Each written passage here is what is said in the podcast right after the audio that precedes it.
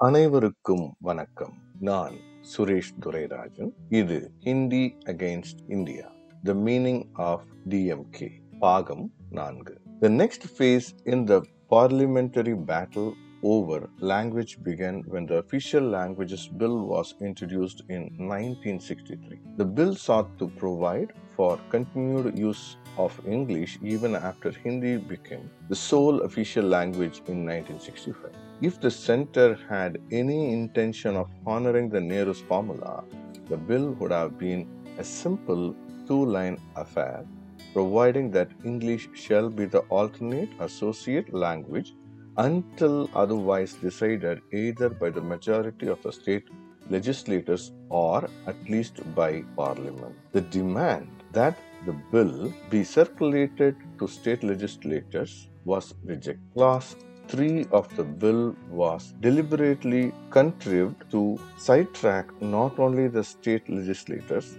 but parliament itself. This class aimed at a blanket imposition of Hindi from the back door by providing that English may from 1965 on be used in addition to Hindi. This postulated that Hindi would be used for all official purposes from 1965 and English may or may not be used if one understands may in the sense anybody with the knowledge of English and its grammar would understand it. The Prime Minister Jawaharlal Nehru clarified to Frank Anthony in the letter on April 18, 1963 that may mean shall, whereas the Home Minister made it clear that may was impressive and included its counterpart may not. Obviously, the Prime Minister had been misled by his pro Hindi entourage. Michael Brecher quotes an unpublished letter of Jawaharlal Nehru to his colleagues in February 1963, that is, before the bill was introduced,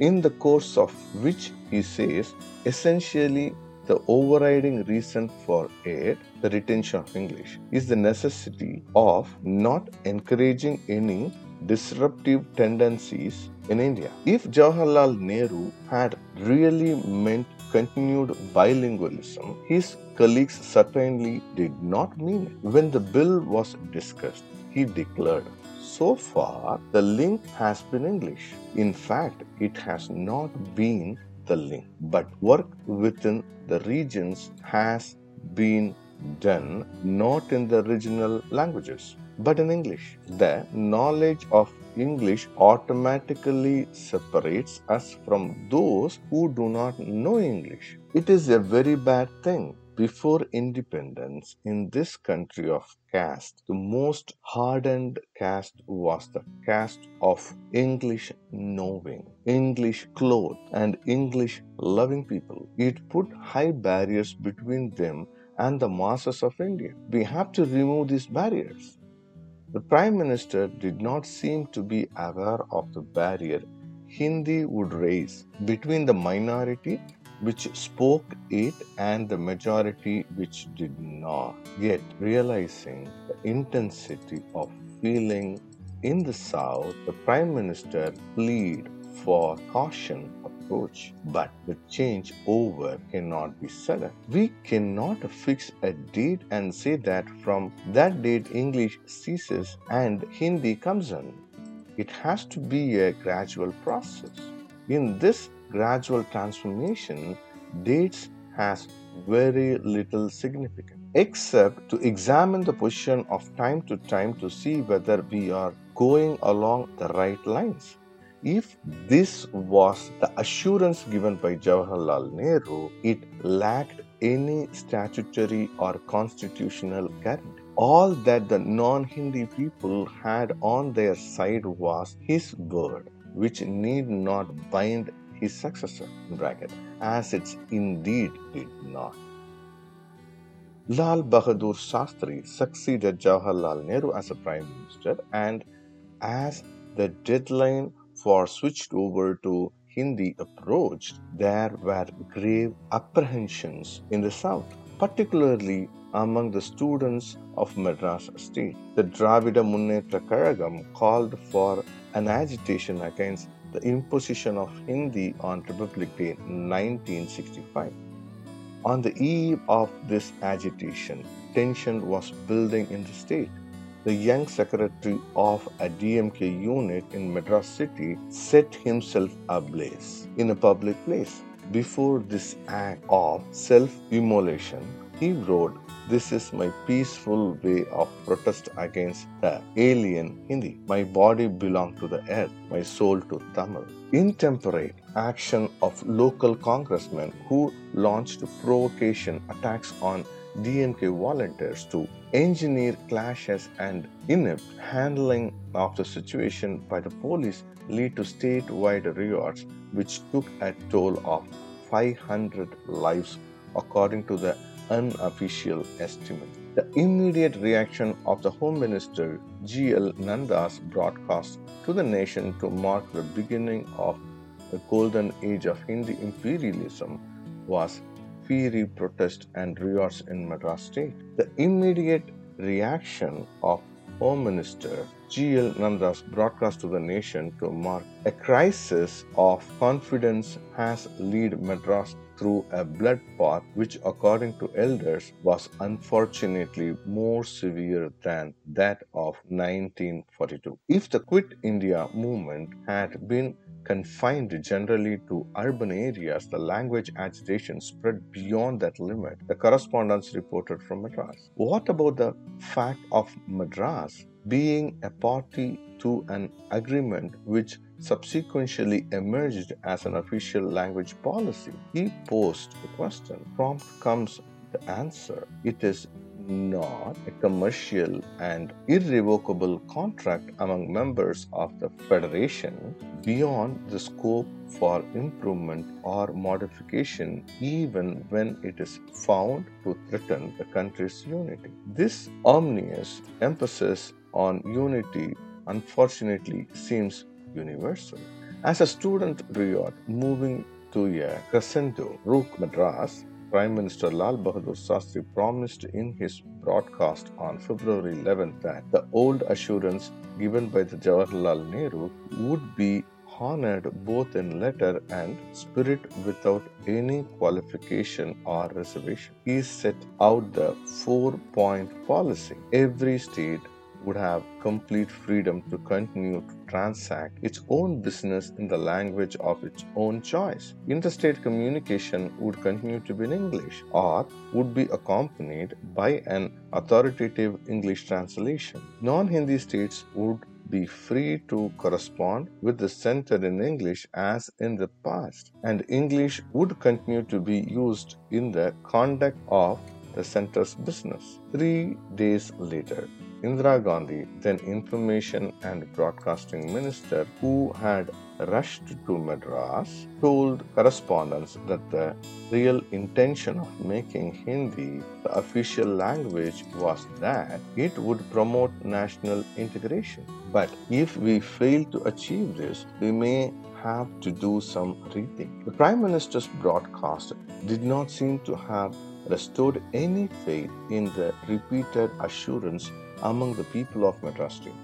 A special correspondent reported from Madras questions like what about Mr. Lal Bahadur Shastri's assurance are immediately met with counter questions. Did not Mr. Nehru dilute his assurance under pressure from the Hindi lobby? Apparently, it is a crisis of confidence. In New Delhi, it became clear that the center had not anticipated Madras development. It had taken the South granted. Columnist Inder Malhotra, writing about the center's failure to take the elementary care of keeping itself informed of the state of mind in the South, said the kind of reassurance broadcast which Shastri eventually made on February 11 could have been made on January 26 or a day or two later when Saigon style self immolation had taken place. Not only did this not happen, but the Prime Minister and the Home Minister made statements which gave rise to doubts in the South and strengthened the hands of those who were anxious to exploit sentiments. On February 17, the President address to Parliament contained a pledge. We wish to state categorically that the assurance given by the late Sri Jawaharlal Nehru and reaffirmed by our Prime Minister will be carried out without qualification and reservation. While Hindi is the official language of the Union, English will continue as long as the non Hindi speaking people require it. Agitation in Madras was drowned in blood. The army moving in to put down the students' riots. Promise was forgotten in New Delhi. Came the Indo-Pakistan War, providing a pretext for putting off action. Lal Bahadur Shastri died in Tashkent in 1966 and Indira Gandhi became Prime Minister. Relentless pressure from Hindi lobby blocked any action on the issue. On the eve of 1967 election, the Prime Minister and the Congress had to choose between placating Hindi chauvinism to beat off the Janasangh challenge in the Hindi belt and honoring the commitment to non Hindi people. The DMK fought the 1967 general election mainly on the language issue and wrested power from Congress in the Madras state. Congress rout was not only spectacular, it gave a new dimension to state politics in India. Madras was the only state where the single party replaced the Congress, where, as in other states, the non Congress ministries were the result of pre election alliances, as in Kerala or Orissa, or post election coalition as in Bengal or Bihar, the DMK, anti center and one state in its orientation, was in power in Madras and was an opposition center. A showdown between DMK ruled Madras state and the Congress center was inevitable unless the center acted on the language issue. The Hindi lobby, which knows no party barriers, had emerged in good strength in the new parliament. Once again, Indira Gandhi, faced with the revolt from Hindi lobby in the Congress Parliamentary Party, had to choose between her own survival as Prime Minister and honoring an old commitment. It was the Congress Party unity versus national unity. It was Hindi versus India. As it was wont to happen, Congress and Hindi won. The draft of bill to amend the Official Language Act of 1963 was circulated to the states. If the bill was meant to safeguard non Hindi interests by providing for the continued use of English more explicitly and clearly. There was no need to have circulated to the Hindi states. The main demand of the Madras government was that the provision in Section 3 of the Official Language Act on the use of English should be made ambiguous by substituting the vague may by the mandatory shall. Clause 1 of the section in the 1963 Act as well as in the Amendment Act of 1967 reads Notwithstanding the expiration of the period of 15 years from commencement of the Constitution, the English language may, as from the appointed day, continue to be used in addition to Hindi, in bracket smalling, for all official purpose of the Union for which it was being used immediately before the date and subclass B bracket B for the transaction of business in parliament. In 1967 Act, this part of clause 1 is followed by several provisions which were not included in the 1963 Act. Once the bill was whittled down to the detriment of non Hindi interest before it was passed. The bill, in the name of making the guarantee on English more explicit, reopened the issue in favor of Hindi, the Hindi and the use of English through various provisions which were added to Section 3. The bill, as passed as a throwback on the 1963 guarantee as far as the non Hindi people were concerned. Along with the bill was introduced a language policy resolution which was also amended under pressure. The resolution passed along with the bill in the Manifesto for the Linguistic Genocide. The spurious bilingualism of the center is the camouflage for Hindi's larger design of domination of the whole country. A corollary to the bilingual formula in government is the three language formula in education agreed upon by the chief ministers of the state and the centers in 1960. Under the formula, children have to be taught 1. The original language and the mother tongue, where the later is different from the former. 2. Hindi or the Hindi speaking areas, another Indian language. And 3. English or any other modern European language. The rationale of the formula is that non Hindi peoples should learn Hindi and English in addition to the mother tongue, while the Hindi people should learn English and another Indian language so that the language burden will be the same on people of different regions. Non Hindi people would have to learn three languages and to equalize the burden. Hindi people were also to be made to learn three languages. Successful and earnest implementation of the three language formula is the precondition for bilingualism in practice. But the Union Education Minister M.C. Chagla ruefully told the Rajya Sabha that while the southern states were implementing the three language formula, it was not the case in Uttar Pradesh and other northern states. Very few institutions in Uttar Pradesh provided for the modern Indian language probably a language from the south, as a formula intended to provide. Chagla offered 100% central aid to states like Uttar Pradesh and gave them teachers from the south if they would implement the formula. A solution to the tangled language problem was still possible through the three language formula, but Hindi states were out to torpedo it while the non Hindi states were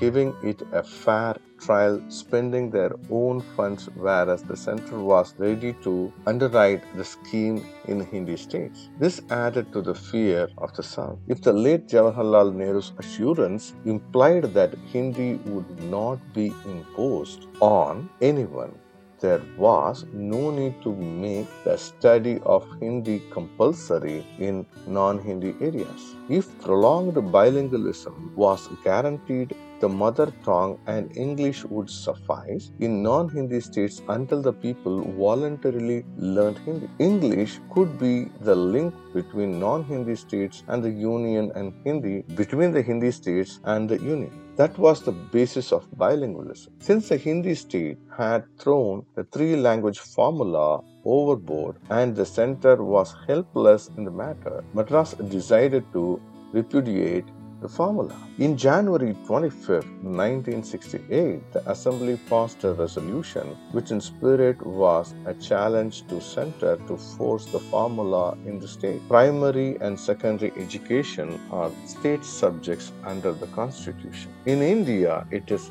numerous languages, traditions, and civilizations. To make one regional language alone the official language is to destroy Indian unity and integrity and enable a region where that language is spoken to enslave other linguistic regions. The constitution should be amended to accept Tamil and other national language as official languages.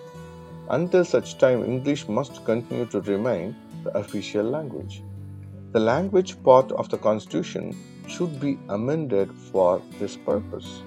Since the resolution passed along with the language bill imposes new burdens, difficulties, and injustice on non Hindi people, several political parties have argued that the resolution should not be put into effect and this House urges the Centre to drop that resolution and evolve the scheme which will free non Hindi people from burdens and difficulties. The said resolution of Parliament also seeks to enforce the three language formula and thereby seeks to impose Hindi with the motive of making Hindi ultimately the sole official language.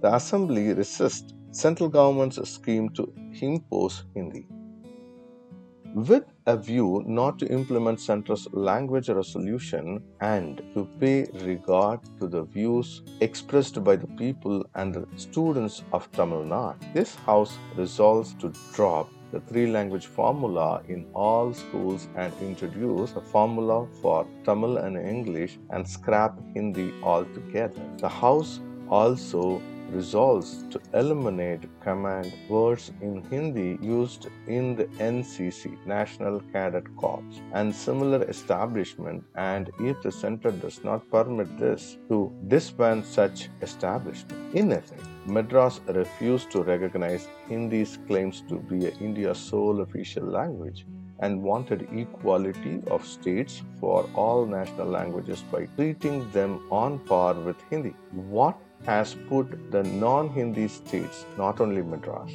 at odds to the center is the language policy in relation to central government jobs. But Madras language is not an issue of job alone.